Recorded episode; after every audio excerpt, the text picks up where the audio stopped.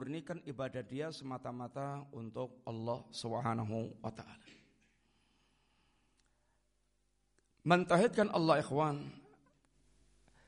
yaitu dia memberikan totalitas ibadahnya semata hanya untuk Allah. Mengikhlaskan amal ibadahnya semata-mata untuk Allah. Itu sesuatu yang berat. Karena di balik mengikhlaskan amal untuk Allah ini seakan-akan tidak ada harapan sama sekali yang dia niatkan untuk dunia. Karena memurnikan yaitu amal semata untuk Allah. Yang walaupun demikian orang yang mereka mengikhlaskan amal untuk Allah ini tidak akan mungkin Allah menyanyiakan hambanya yang memurnikan ibadahnya semata-mata untuk Allah taala. Sehingga tanpa diiringi dengan kekuatan iman maka upaya untuk memurnikan amal semata kepada Allah itu sesuatu yang sangat berat. Di sinilah di antara kuncinya kenapa pendidikan Rasulullah SAW dan pendidikan semua para Nabi Allah alaihissalam dalam dakwahnya pertama kali mengenalkan Allah, mengenalkan tentang kampung akhirat sampai itu menjadi sebuah keyakinan yang menancap dalam hati manusia. Tanpa ada kekuatan yaitu keyakinan tentang Allah, tentang yaumul akhir, terlalu sangat berat manusia untuk mengikhlaskan amalnya semata-mata kepada Allah Subhanahu wa taala. Kenapa?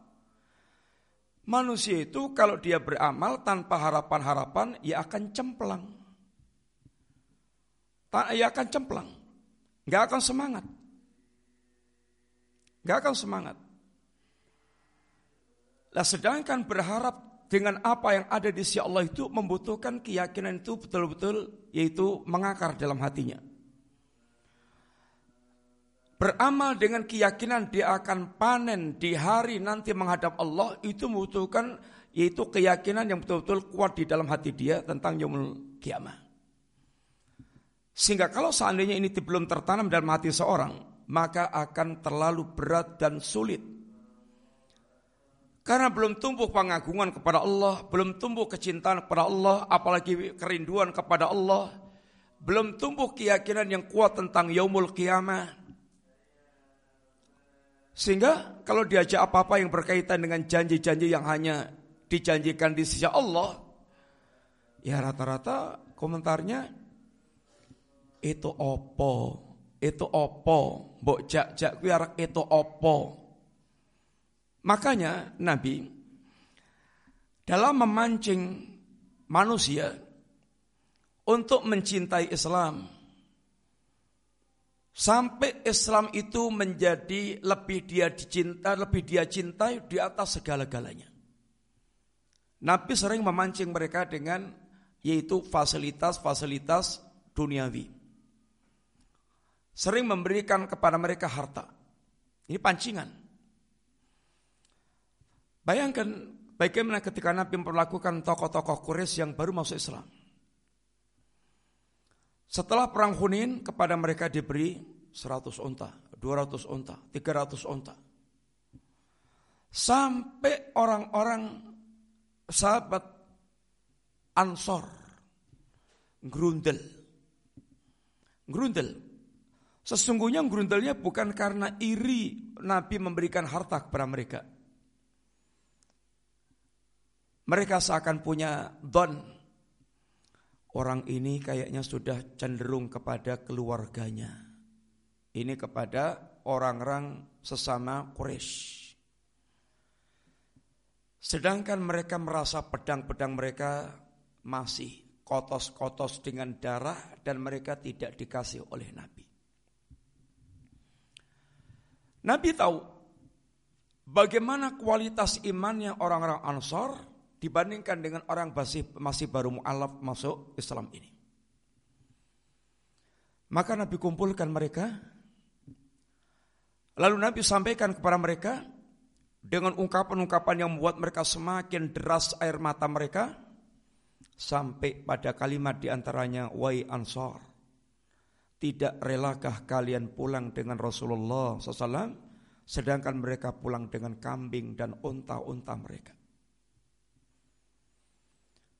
Nabi ingin menggugah keimanan Ansar bahwa bersama Nabi keimanan yang ada di hati mereka jauh lebih mahal dibandingkan dengan apa yang Nabi telah berikan kepada orang-orang ini Quraisy yang baru masuk Islam.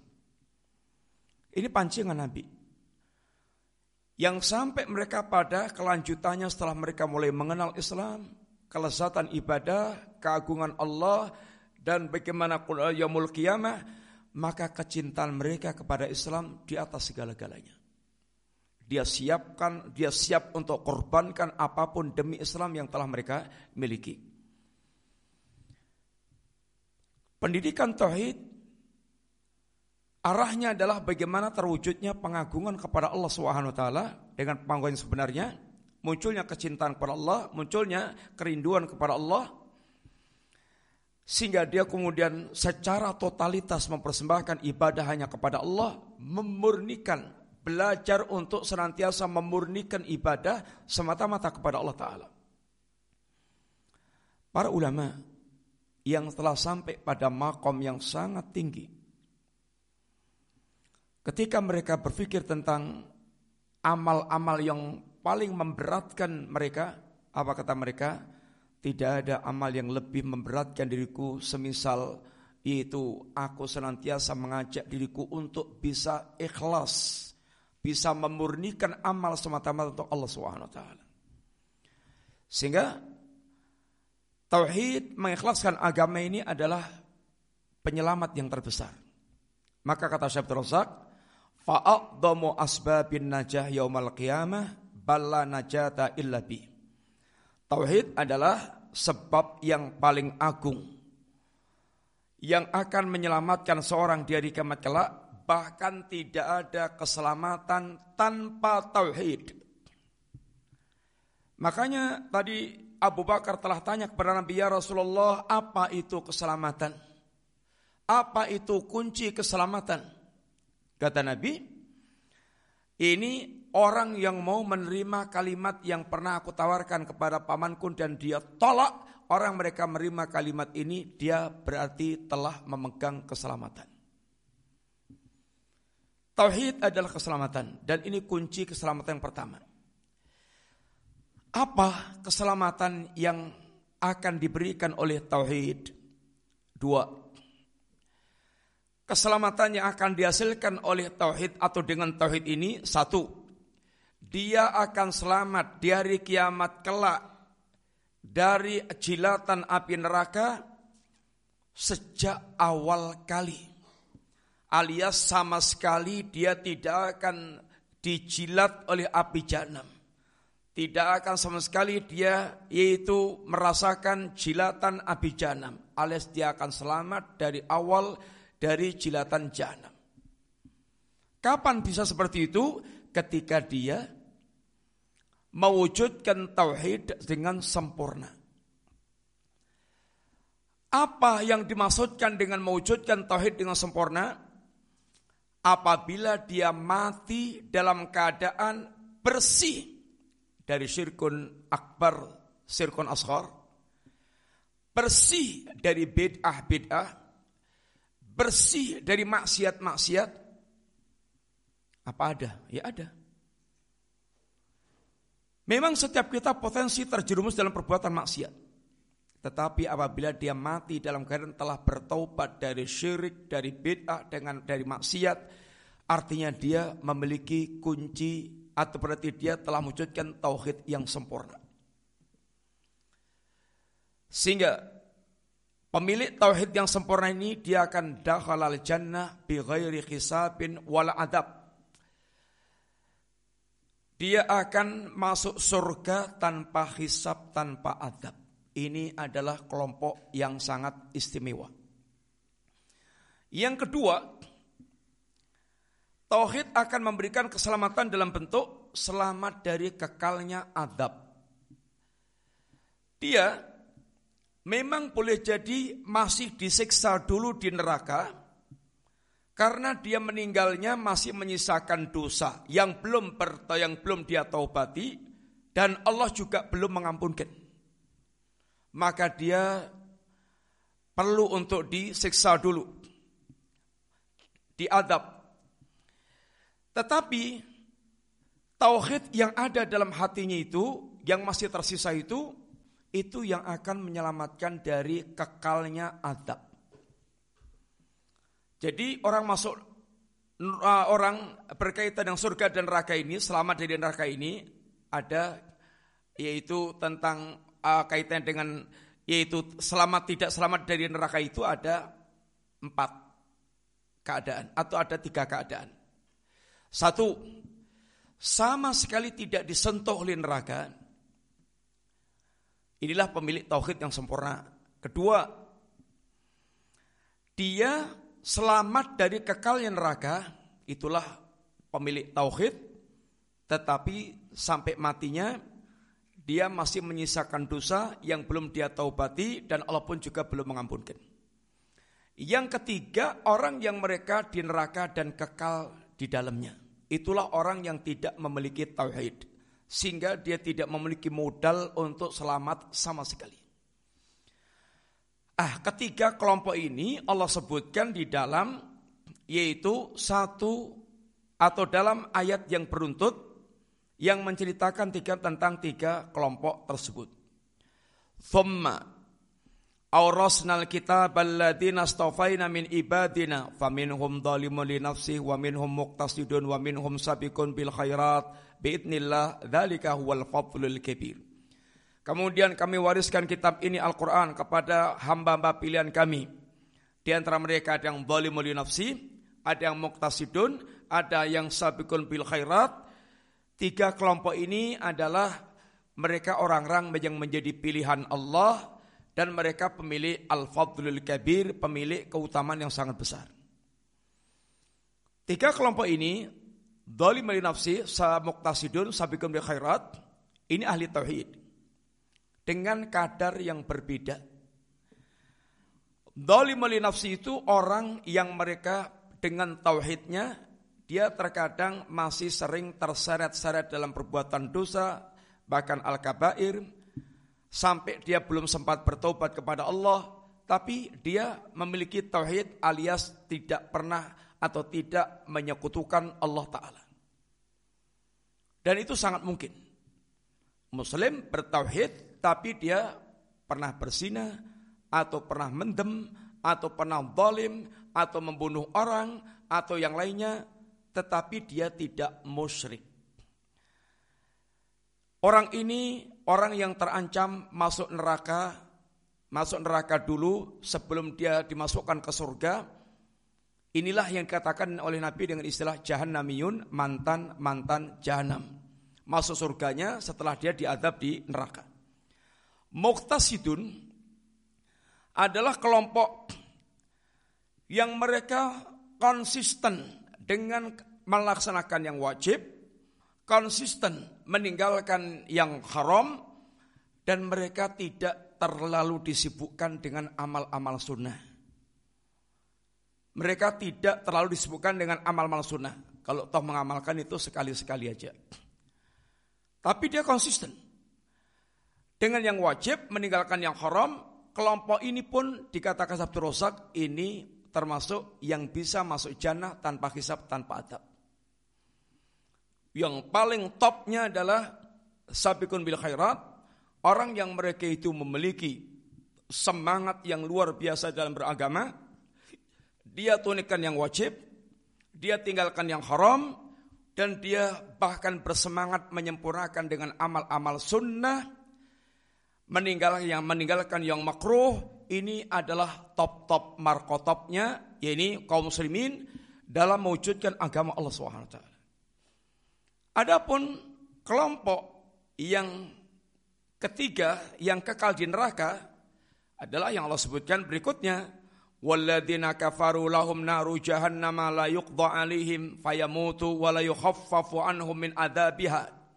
Orang-orang yang kafir itu mereka berada di jahanam yang Allah tidak akan membinasakan mereka. Artinya tidak dibinasakan mati, kemudian dia mati selesai.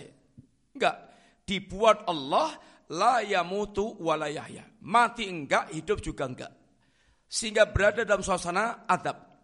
Wala yukhaffafu anhum min adabiha dan tidak pula diringankan azabnya oleh Allah taala. Maka di antara permintaan orang yang diadab di jahanam itu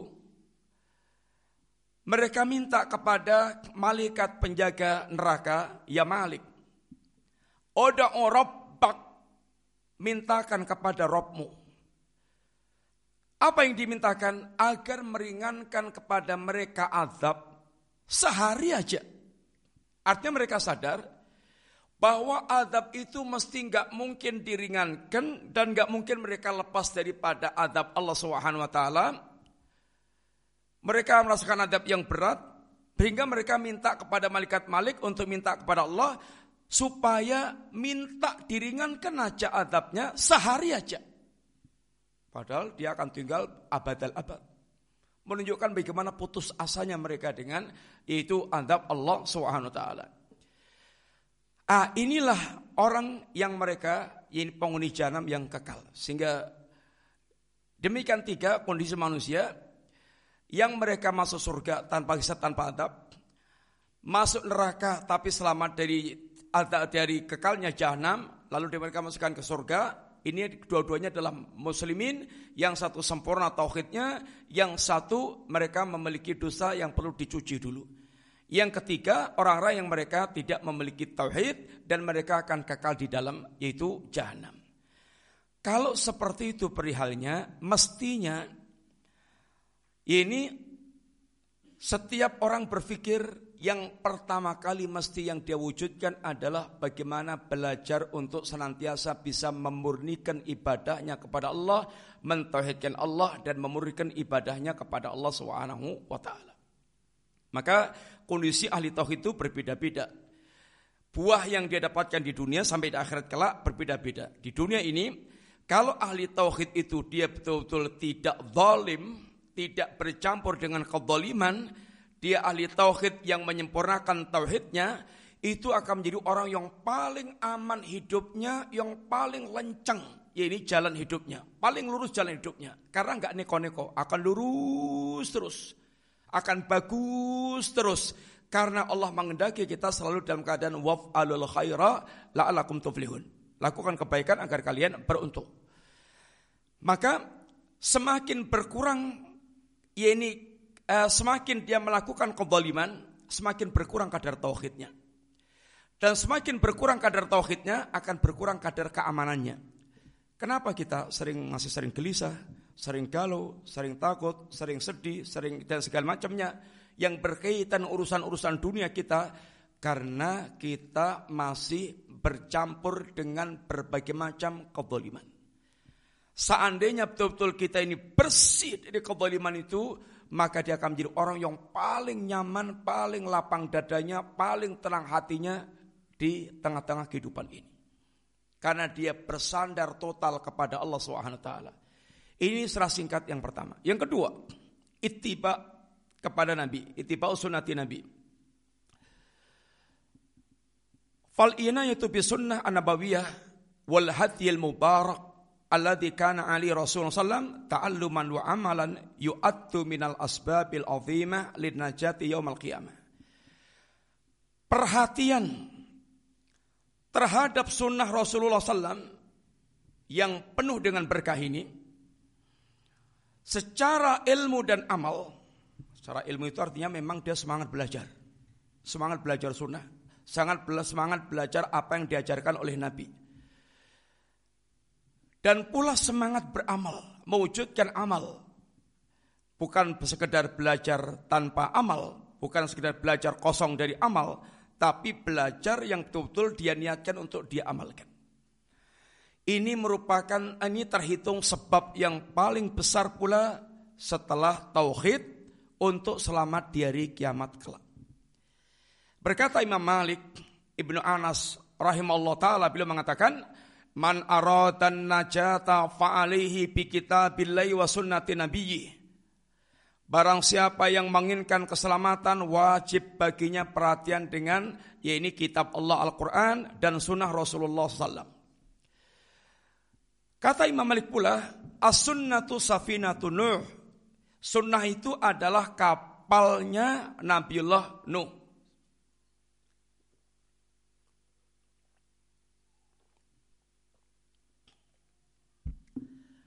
Sunnah itu kapalnya Nabiullah Nuh.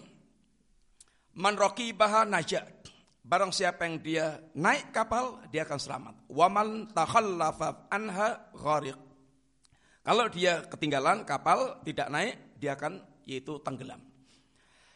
Kemudian ditamsilkan oleh para salaf kita bahwa kehidupan dunia kita ini seperti lautan.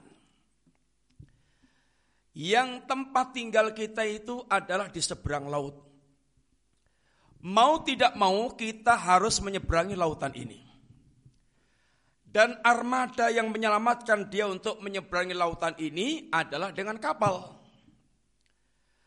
Orang yang mereka tidak mau menggunakan kapal, ah ribet. Naik kapal ribet katanya. Saya pengen renang aja, langsung cemplung gitu aja, renang untuk jangan sampai tempat tujuannya itu. Maka orang yang naik kapal bakal selamat, yang dia ketinggalan kapal bakal khorik, yaitu bakal tenggelam. Gak mungkin dia berenang untuk menyeberangi lautan tanpa kapal. Berapa banyak orang yang mereka mengatakan agama ini ribet. Oh, ribet. Gini nggak boleh gitu, nggak boleh hal, haram, haram, haram, haram urip angel. Ngelinding aja lah urip hidup ini tanpa peduli dengan yaitu ajaran yang diajarkan Nabi. Maka nasib dia akan seperti yang orang yang mereka tidak mau meniti kapal sunnah yang itulah akan menyelamatkan dia sampai nanti dia bertemu atau menempati tempat tinggalnya yaitu jannah. Maka di antara kewajiban bagi orang mereka menginginkan keselamatan adalah mereka mengikuti jejak Rasulullah SAW, yaitu mengikuti ajaran Nabi, karena Allah menjadikan Nabi datang untuk mengajarkan keselamatan dan menjadi contoh teladan untuk mewujudkan keselamatan itu. Laqad kana lakum fi Rasulillahi uswatun hasanatun liman kana yarjullaha wal yawmal akhir wa dzakarallaha katsiran. Sungguh pada pribadi Nabi itu ada contoh yang terbaik bagi orang yang mereka menginginkan mengingin ingin bertemu dengan Allah, ingin sukses akhirat dan banyak ingat kepada Allah taala. Ayat ini sering dibawakan oleh para dai tetapi rata-rata membawakan ayat ini itu larinya kepada akhlak. Contoh Nabi jujur, bagaimana kejujuran Nabi, amanahnya segala macam, ya nggak salah. Tetapi menjadi salah itu kalau tidak pernah mengajak untuk itibak kepada Nabi dalam urusan akidah. Mereka tidak pernah mengajak untuk mencontoh Nabi dalam urusan akidah. Bicaranya hanya akhlak, jujur, amanah. Antum dakwah seperti itu di tengah masyarakat nggak ada yang nolak. Banyak yang akan memuji, banyak akan menyanjung. Tapi begitu antum mengajak untuk berakidah seperti akidahnya Nabi, bertauhid seperti tauhidnya Nabi, akan banyak kemudian orang yang itu jengat, orang yang kemudian kecokrok hatinya, sehingga akan melakukan yaitu permusuhan sengit.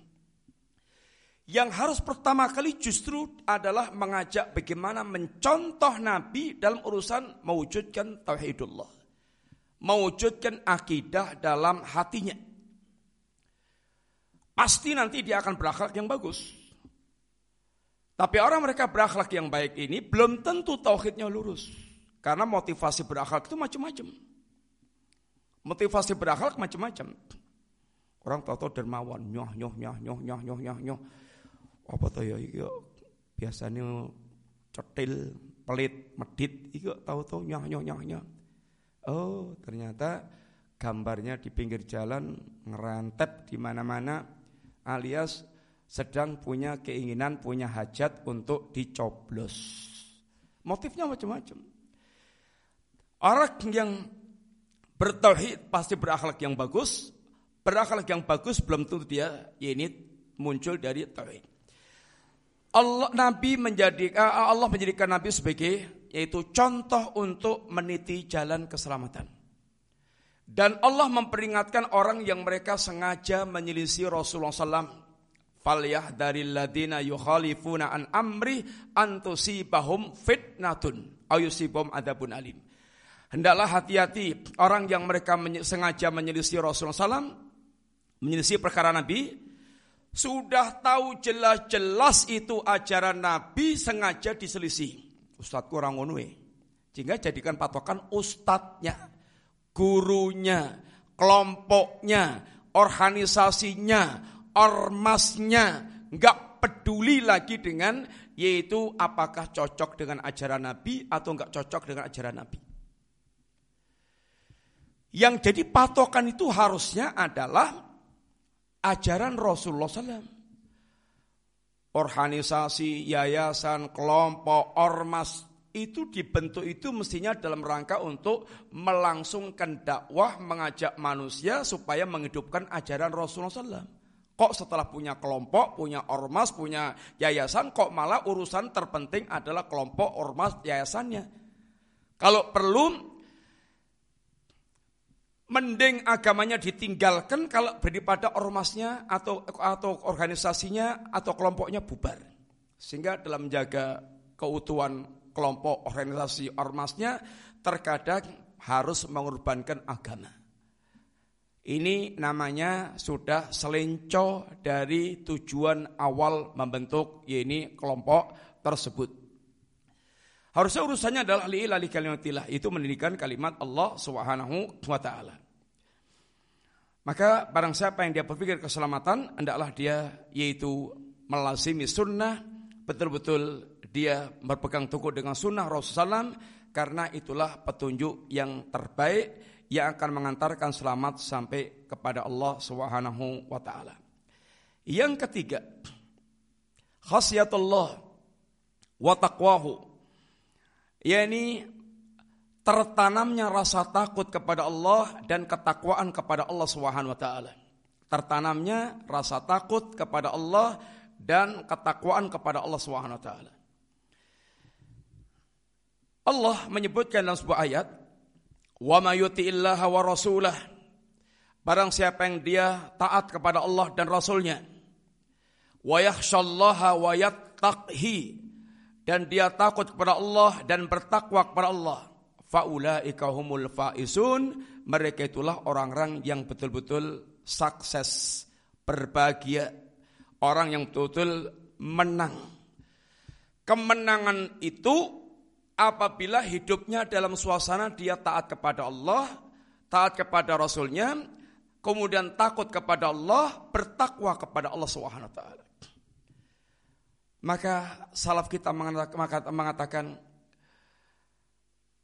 kalau di hari itu seorang mukmin betul-betul dia mentaati Allah, tidak bermaksiat kepada Nabi, tidak menyimpang dan dia bertakwa kepada Allah, itulah hari raya dia. Hari rayanya itu ketika harinya betul-betul berhasil bisa mengalahkan setan dan hawa nafsu untuk menyimpang dari jalan Allah Subhanahu wa taala. Maka Ayat ini mengajarkan pada kita yaitu kunci keselamatan pada ini empat poin ini. Pertama mentaati Allah, kedua mentaati Rasul, ketiga yaitu takut kepada Allah, yang keempat yaitu uh, bertakwa kepada Allah Subhanahu wa taala. Takut dan takwa itu kalau digandingkan Takut itu lebih banyak berkaitan urusan hati manusia kepada Allah Ta'ala. Dan takwa itu berkaitan dengan hiasan dohir yang menunjukkan ketakwaan kepada Allah Subhanahu wa Ta'ala. Kalau takwa berdiri mandiri, itu artinya ya lahir batin. Batinnya takut kepada Allah, dohirnya dia menampakkan amal ketakwaan kepada Allah Ta'ala. Tapi kalau kedua-duanya digabungkan, maknanya ini takut pada Allah pada yang sifatnya batin dan zahirnya adalah menampakkan amal yang mencocoki dengan syariat agama Allah Subhanahu wa taala. Definisi takwa sangat banyak. Tetapi ada definisi yang para ulama pilih yang mencakup sudah mencakup semuanya yaitu kalimat Talak bin Habib yang perlu pernah mengatakan idza waqatil fitnah fatfi'uha bitaqwa. Kalau fitnah itu sedang bergejolak maka padamkan dengan api takwa. Fitnah itu ada fitnah khusus, ada fitnah umum. Kalau fitnah umum itu artinya fitnah yang merata umum. Dampaknya adalah merata kepada semua manusia.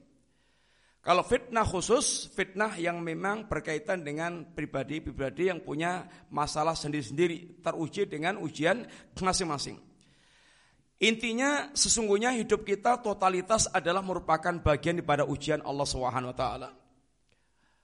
Ya yang Allah katakan, wa nabluukum bisyarri fitnah benar-benar akan aku uji kalian akan aku ya ini uji kalian dengan hal yang Anda anggap jelek atau yang Anda anggap baik semuanya merupakan fitnah dari Allah taala.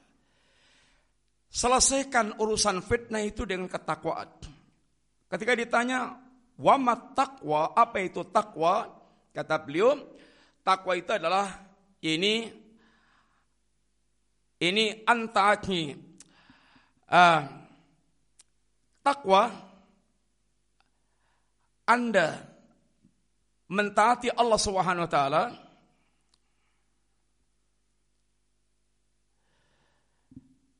Takwa itu adalah taatullah bertanya ini taat kepada Allah Subhanahu wa taala raja'a rahmatillah dengan berharap rahmat Allah Subhanahu wa taala ala nuri minallah berdasarkan cahaya dari Allah Subhanahu wa taala. Wa antatruka maksiatallah atau tarku maksiatillah Anda meninggalkan maksiat kepada Allah makhafata iqabillah dengan eh, karena takut kepada adab Allah ala nuri minallah berdasarkan cahaya dari Allah taala. Sehingga di situ ada poin-poin penting satu, takwa itu adalah ketaatan Anda kepada Allah, meninggalkan maksiat kepada Allah, ini semuanya didasarkan kepada cahaya, yaitu ilmu yang Allah ajarkan. Cara kita mentaati Allah itu bukan sakarapnya kita sendiri. Cara kita meninggalkan larangan Allah bukan sakarapnya kita sendiri, tapi binurillah dengan cahaya dari Allah. Berdasarkan ilmu yang diajarkan oleh Allah Ta'ala. Ada orang modelnya itu ngibadah itu marem-mareman. Sakar puto, yang penting marem. Sehingga walaupun dia itu menyelisih syariat, tapi kalau dia merasa marem, ya sudah itu yang dilakukan. Mau doa di kuburan, mau doa di mana, yang penting atiku marem. Sehingga urusannya marem-mareman. Tidak dengan bimbingan ilmu. Mestinya mewujudkan ketakwaan itu adalah yaitu dia mewujudkan ketaatan, meninggalkan kemaksiatan berdasarkan ilmu yang diajarkan oleh Allah Subhanahu wa taala.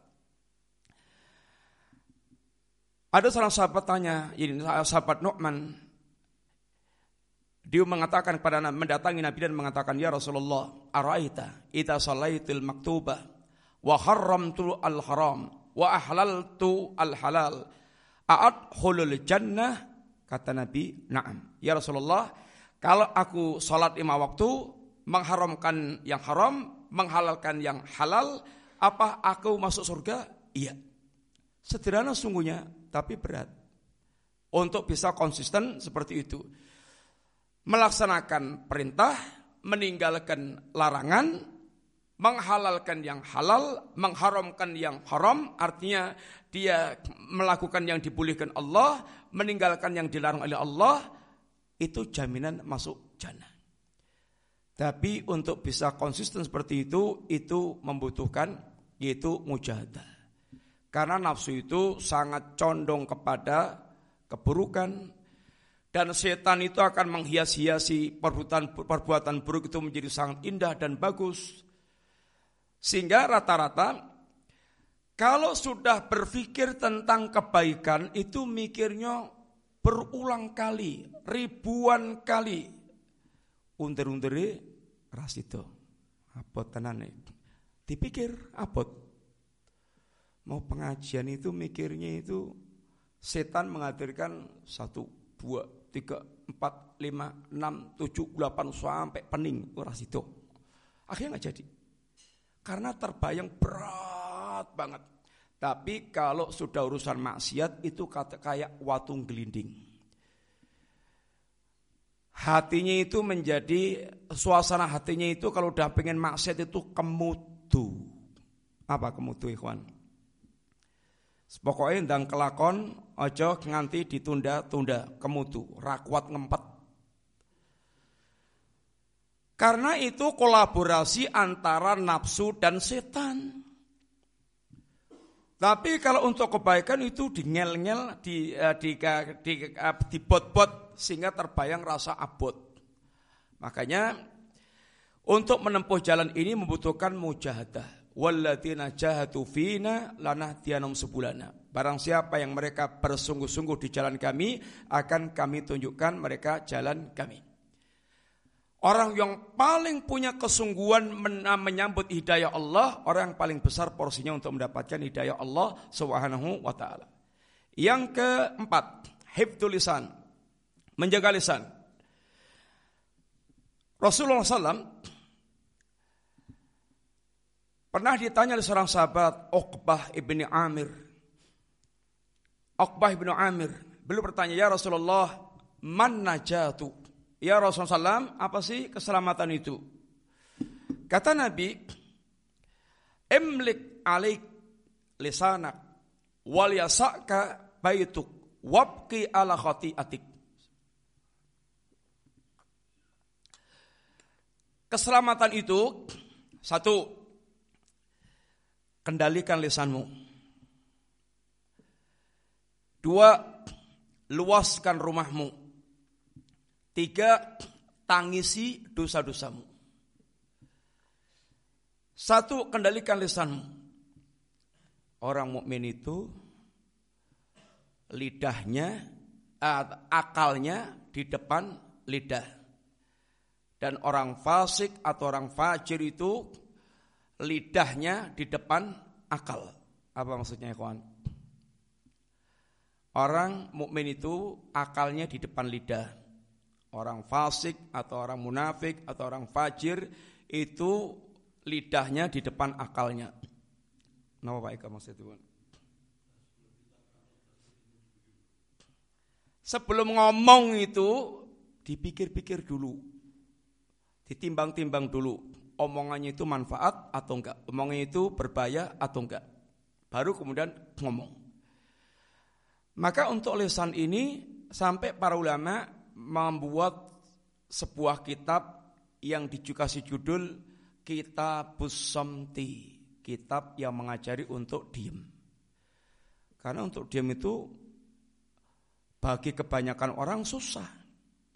Susah, pengennya itu ngowos terus, pengennya itu ngomong terus, angel mandek. Seorang mukmin diajarkan fal yakul khairan awliyasmut. Kalau ngomong, ngomong yang baik. Kalau nggak bisa ngomong yang baik, diam. Sehingga tidak menjadi syaitan ahras atau syaitan natik. Syaitan natik, setan yang bicara. Kalau ngomong itu isinya setan semuanya. Isinya adalah kebatilan semuanya. Isinya sia-sia semuanya. Isinya membahayakan semuanya. Nggak ada nilai pahalanya. Kalau diem, diemnya juga itu setan. Harusnya dia ngomong malah diam. Mendiamkan kemungkaran, mendiamkan kesyirikan, mendiamkan kemaksiatan, mendiamkan hal yang harusnya diingkari, malah diam. Jangan jadi setan natik atau setan akhras. Kendalikan lesan Anda, ini kunci keselamatan. Wal yasaka baituk. Luaskan rumah Anda. Meluaskan rumah artinya betah tinggal di rumah. Bukan sekedar rumahnya jembar, rumahnya jembar ya enak, alhamdulillah senang, semua orang juga senang. Tapi inti utamanya adalah rumahnya mau sempit, mau luas, tapi intinya yang paling pokok adalah betah tinggal di rumah. Betah tinggal di rumah itu keselamatan. Ucul dari rumah itu derawasi. Derawasi. Apalagi di zaman yang penuh dengan fitnah. Apalagi perempuan uculan dari rumah itu medeni akan berhadapan dengan fitnah-fitnah di luar yang sangat banyak. Maka tinggal di rumah betah di rumah itu ya keselamatan. Suami betah di rumah bukan malas kerja ya kerja kerja tapi kemudian kalau jelas pulang-pulangnya jelas kalau di rumah betah sehingga betah dengan istrinya, betah dengan anaknya, betah dia di rumahnya. Kalau suami nggak betah di rumah, ya medeni juga dia ke mana nanti akan mencari uh, kenikmatan-kenikmatan. Jangan sampai mampirnya ke tretes. Ini adalah yaitu keselamatan. Tapi untuk zaman sekarang betah di rumah tok nggak cukup. Ada anak-anak betah di rumah di kamarnya sampai jam-jaman bahkan sampai dino-dino. Ngedep HP, ngedep komputer, ngedep internet, wis betah dogrok di kamar itu. Ya kita eh di rumah tapi bisa rusak di situ karena ada fitnah-fitnah yang masuk ke rumah. Ada fitnah-fitnah yang siap menghancurkan agama seseorang yang nyusup sampai di rumah ke kantong-kantong kita, ke mana-mana kita bawa, sehingga tinggal di rumah pun juga bisa rusak. Nanti kita bahas pada yaitu menjauhkan dari fitnah. Jadi tinggal di rumah itu intinya untuk selamat dari fitnah sehingga harus juga menjauhkan dari fitnah-fitnah. Tinggal di rumah ngedap televisi terus, mentelengi terus ya sama aja. Itu tidak menyelamatkan dari fitnah. Karena intinya itu adalah betah tinggal di rumah itu untuk selamat dari fitnah-fitnah. Wabki ala atik yaitu tangisi dosa-dosa Anda. Maka Kunci keselamatan di antaranya adalah jaga lesan Anda. Nabi pernah bercerita tentang amal-amal besar yang mengantarkan ke surga dan amal-amal utama yang mengantarkan ke surga. Lalu Nabi menghabarkan tentang yaitu kunci untuk dia bisa ini mendapatkan semua keutamaan itu. Ala ukhbiruka Maukah aku tunjukkan kepada engkau bimalaki kulli ay bimalaki kulliha yaitu kunci keselamatan dari itu semuanya. Maka tentu ala ukhbiruka bimalaki dzalika kulli. Maukah aku tunjukkan pada kalian kunci untuk bisa menguasai itu semuanya itu? Bala ya Rasulullah tentu ya Rasulullah kata Nabi sambil memegang lisannya kuffa alaika hada. Tahan lisanmu ini. Kata Mu'ad, ya Nabi Allah, wa innala mu'akhantuna bimana takallamu bi, wa ya Nabi Allah, apakah kita akan diazab oleh Allah gara-gara lisan kita? Kata Nabi, takilat kau ummuk. Ini ungkapan yang menunjukkan tentang itu eh, celaan. Ibumu kehilangan kamu ya Mu'ad. Ini ungkapan untuk menunjukkan yaitu celaan. Hal Yakub bunas finnari ala wujuhim au ala manakhirihim illa hasaitu alsinatihim.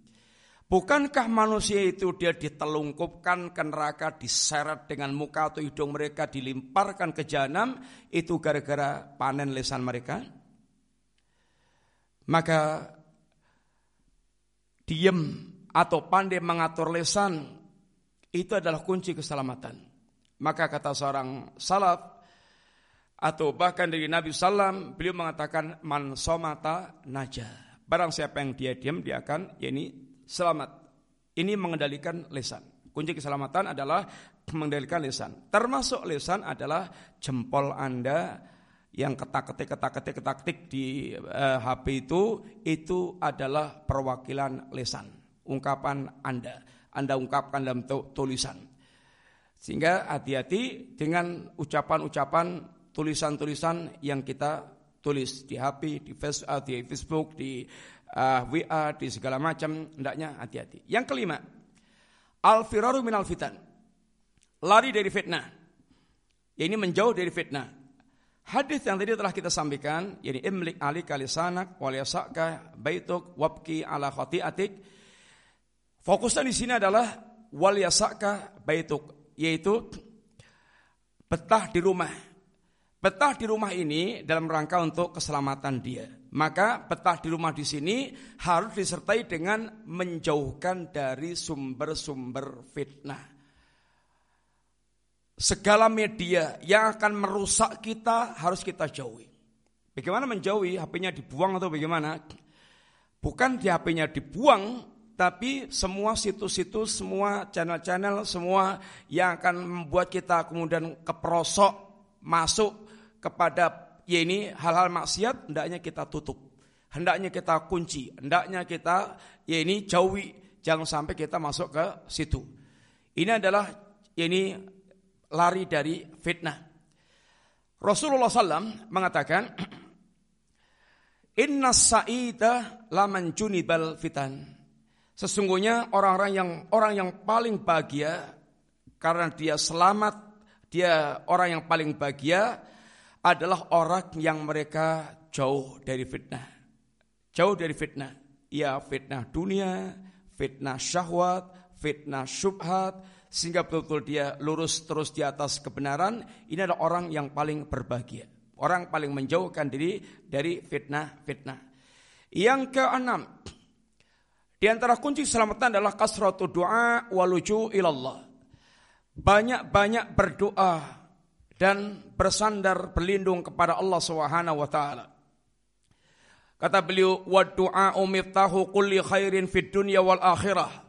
Wa idza alimal abdu annahu la najata fid dunya wala fil akhirah illa liman najahu liman najahu Allahu fal wajib ayat lupaha minhu. Doa itu adalah kunci semua kebaikan di dunia dan di akhirat. Barang siapa yang dia tahu bahwa barang siapa yang barang siapa apabila seorang hamba dia tahu bahwa tidak ada keselamatan di dunia dan akhirat kecuali orang yang Allah selamatkan maka wajib dia meminta keselamatan itu kepada Allah Subhanahu wa taala. Banyak-banyak berdoa kepada Allah ini harus kita tumbuhkan. Yang paling suka dimintai adalah Allah taala. Karena Allah itu tahu manusia fakir. Ya ayuhan nas antumul fuqara'u ilallah. Wahai manusia, kalian adalah orang-orang yang fakir, yang kiri, total, mutlak membutuhkan Allah Ta'ala. Sehingga di antara amal yang paling Allah sukai adalah doa. Laisa syai'un akramu 'ala Allah minad doa. Laisa syai'un akramu 'ala Allah minad doa. Tidak ada sesuatu yang lebih mulia di sisi Allah dibandingkan dengan doa. Kenapa? Karena dalam doa itu adalah ada yaitu Hakikat penghambaan hamba kepada Allah, rasa fakirnya dia, rasa butuhnya dia kepada Allah. Sehingga betul-betul hamba menunjukkan kefakirannya kepada Allah SWT. Dan yang paling mulia adalah yang paling merasa fakir di hadapan Allah, yang paling merasa butuh kepada Allah, sehingga Nabi kita pun hampir mengajarkan semua aktivitas kita dari bangun tidur sampai nanti kita mau tidur lagi mengajarkan ada doa dan wiridnya. Bangun tidur ada doanya, masuk WC, keluar WC ada doanya, kemudian keluar rumah ada doanya, masuk masjid ada doanya, keluar masjid ada doanya, naik kendaraan ada doanya, mau pergi ada doanya, sampai tempat tujuan ada doanya.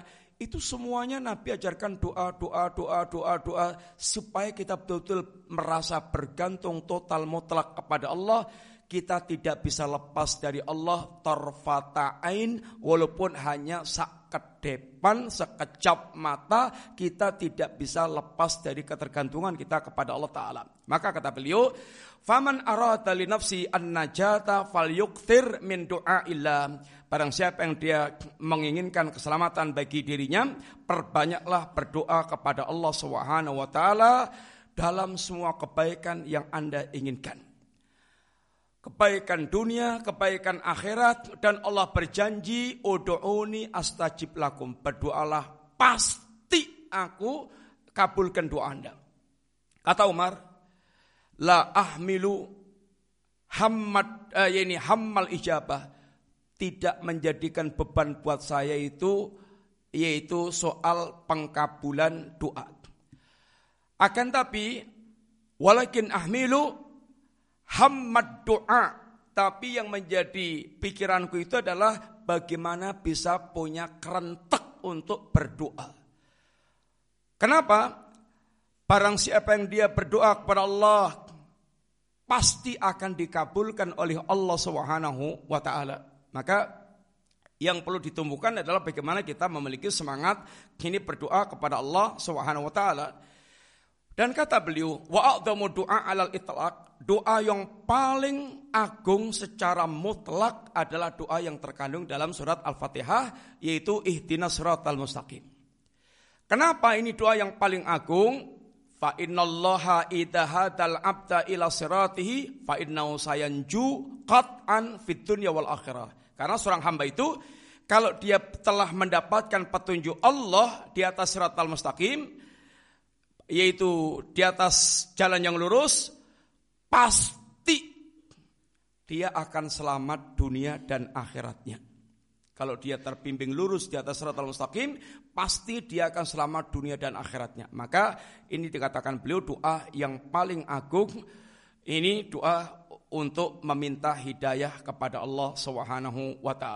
Lalu beliau nukilkan banyak para nabi yang yang para nabi semuanya memiliki doa-doa kepada Allah Subhanahu wa taala.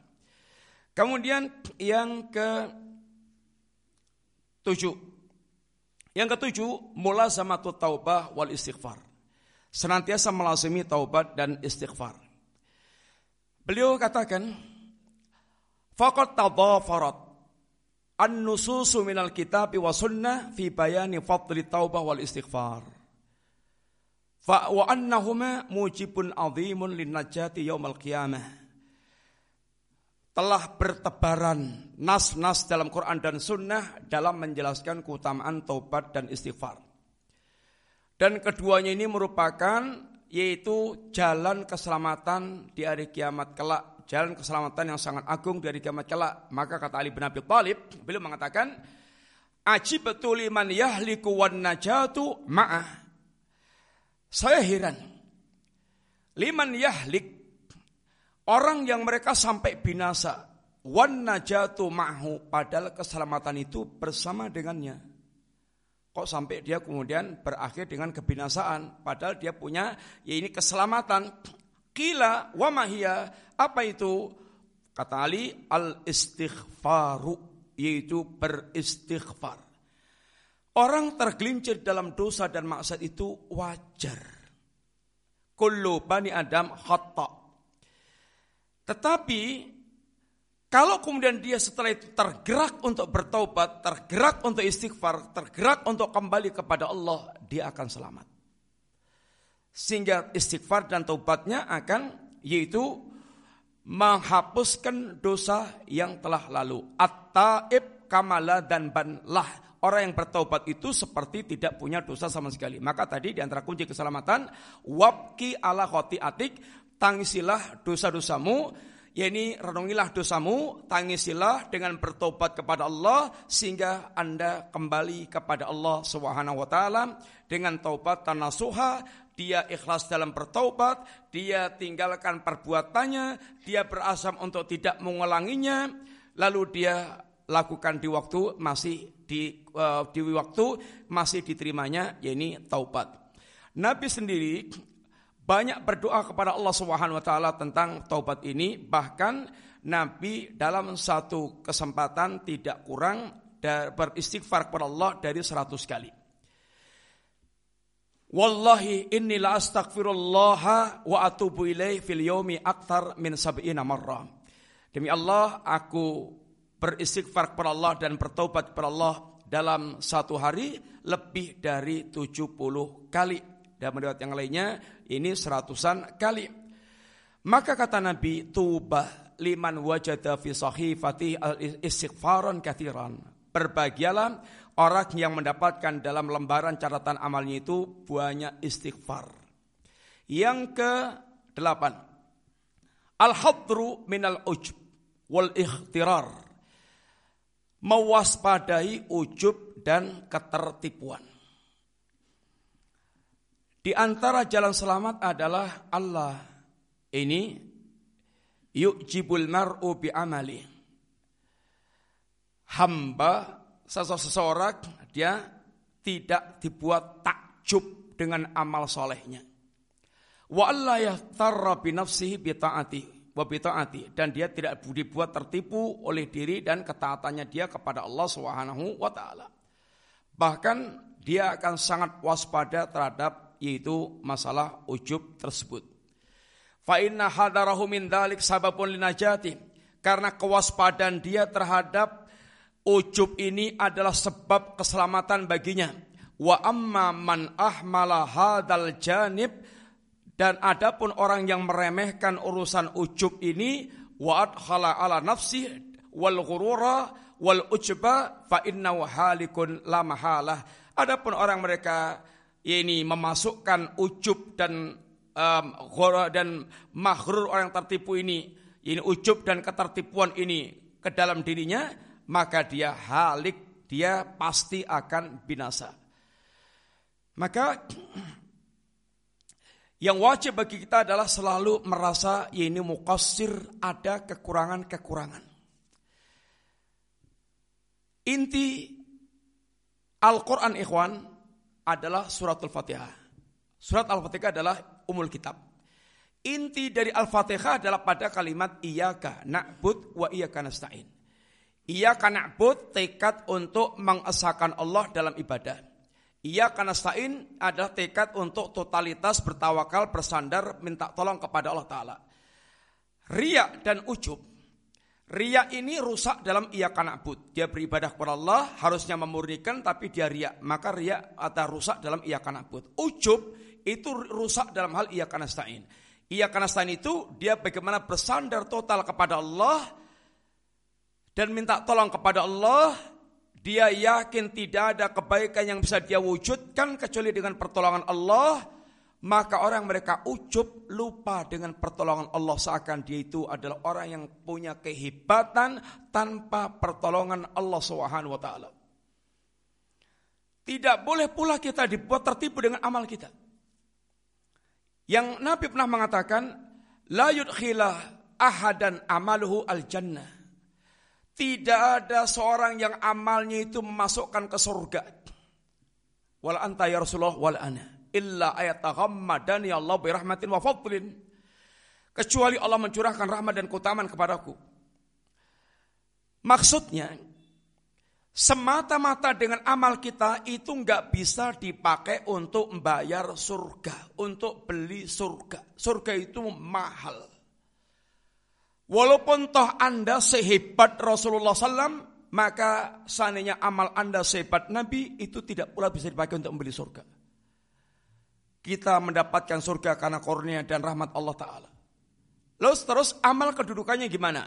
Amal adalah Allah jadikan sebab untuk kita masuk surga. Maka wajib kita beramal.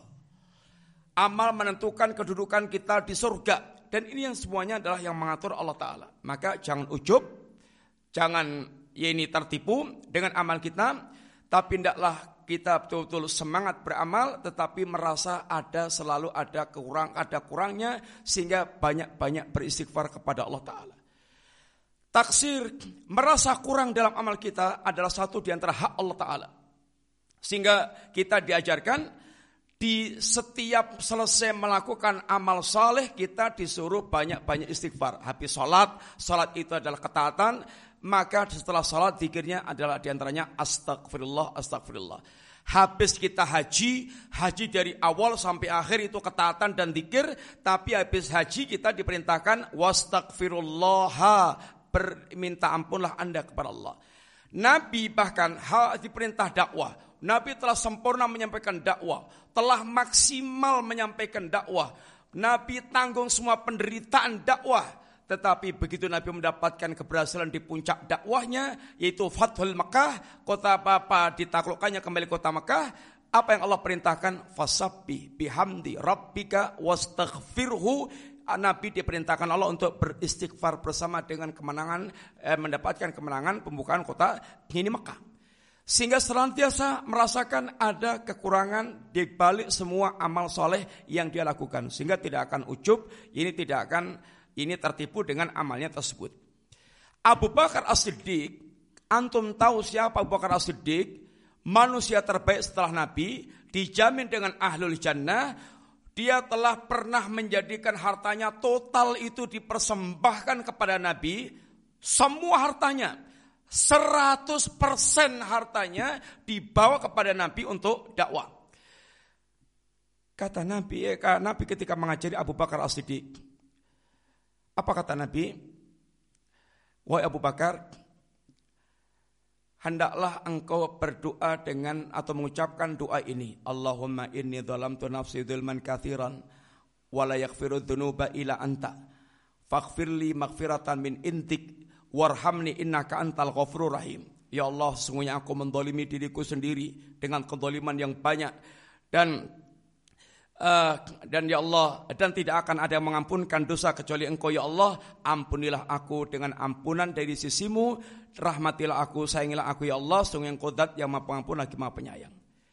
Kalau Abu Bakar diajarkan oleh Nabi untuk selalu melihat kedoliman dirinya, bagaimana dengan kita yang tidak sekelas dengan Abu Bakar As-Siddiq.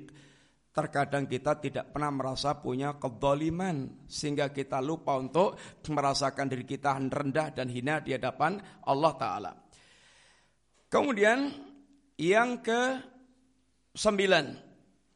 Tadakkurul hisab wal wukuf baina yadayillah. Yaitu mengingat kondisi Anda saat di hadapan Allah.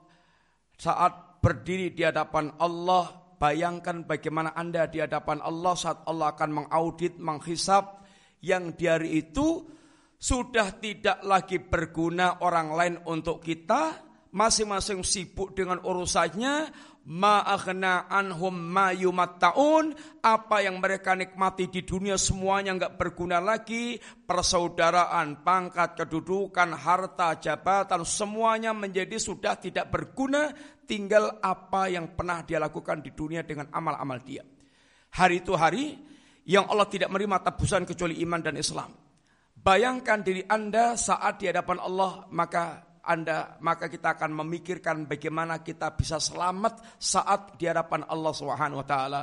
Yang ke-10 yaitu al-amru bil ma'ruf wa nahyu anil munkar, bagaimana kita menegakkan amar ma'ruf nahi munkar. Ini adalah termasuk di antara kunci keselamatan. Nabi ketika mem mentamsilkan tentang kehidupan itu seperti penumpang kapal. Ada yang dapat atas, dapat bawah. Yang bawah ini kalau mau dapat air itu harus naik dulu sehingga ganggu yang di atas. Lalu dia punya pikiran seandainya kita lubang aja tim apa itu dinding kapal yang di bawah ini supaya nggak ngerepoti yang di atas. Kata Nabi kalau dia biarkan maka akan tenggelam itu dia dan semua yang di kapal. Tapi kalau dia cegah maka akan menyelamatkan dia dan semua yang di kapal. Kehidupan seperti itu. Maka amar ma'ruf nahi munkar adalah perkara yang wajib untuk ditegakkan. Di zaman kita ini ada catatan yang aneh yang kita perlu eh, ingatkan. Banyak orang yang mereka mengajak bersatu kaum muslimin bersatu bersatu bersatu dengan syarat jangan bicara atau syirik, jangan bicara sunnah bid'ah, sama dengan jangan mengingkari bid'ah, jangan mengingkari syirik. Lah terus kalau persatuan gitu, persatuannya itu di atas apa? Model apa? Itu nanti kita akan masuk dalam persatuan model Yahudi. Tahsabum jami'an wa qulubum syatta. Kayaknya bersatu tapi artinya centang perenang. Bersatu itu harus di atas sikap yakni i'tisam bihablillah perintah Allah wa'tasimu bihablillah baru wala tafarraqu. Persatuan yang tidak tegak di atas i'tisam bihablillah hakikatnya bukan persatuan. Nabi saja rela untuk digelari pemecah belah umat dalam rangka untuk mewujudkan i'tisam bihablillah. Kalau pengen bersatu ya bersatunya harus di atas kaidah berpegang teguh dengan ya ini tali agama Allah taala. Demikian Bapak sekalian singkat 10 perkara yang kita pelajari akan menjadi jalan keselamatan ini bagi kita semuanya.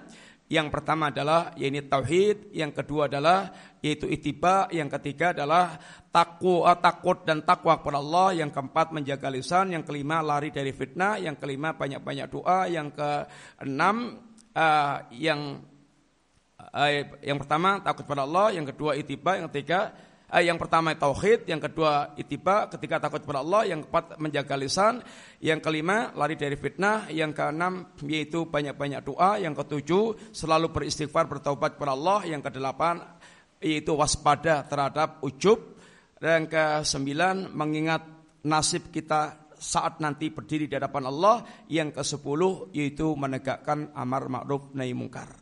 Semoga manfaat. Kurang lebih minta maaf sekalian. Jazakallah khair. Wassalamualaikum. Assalamualaikum warahmatullahi wabarakatuh.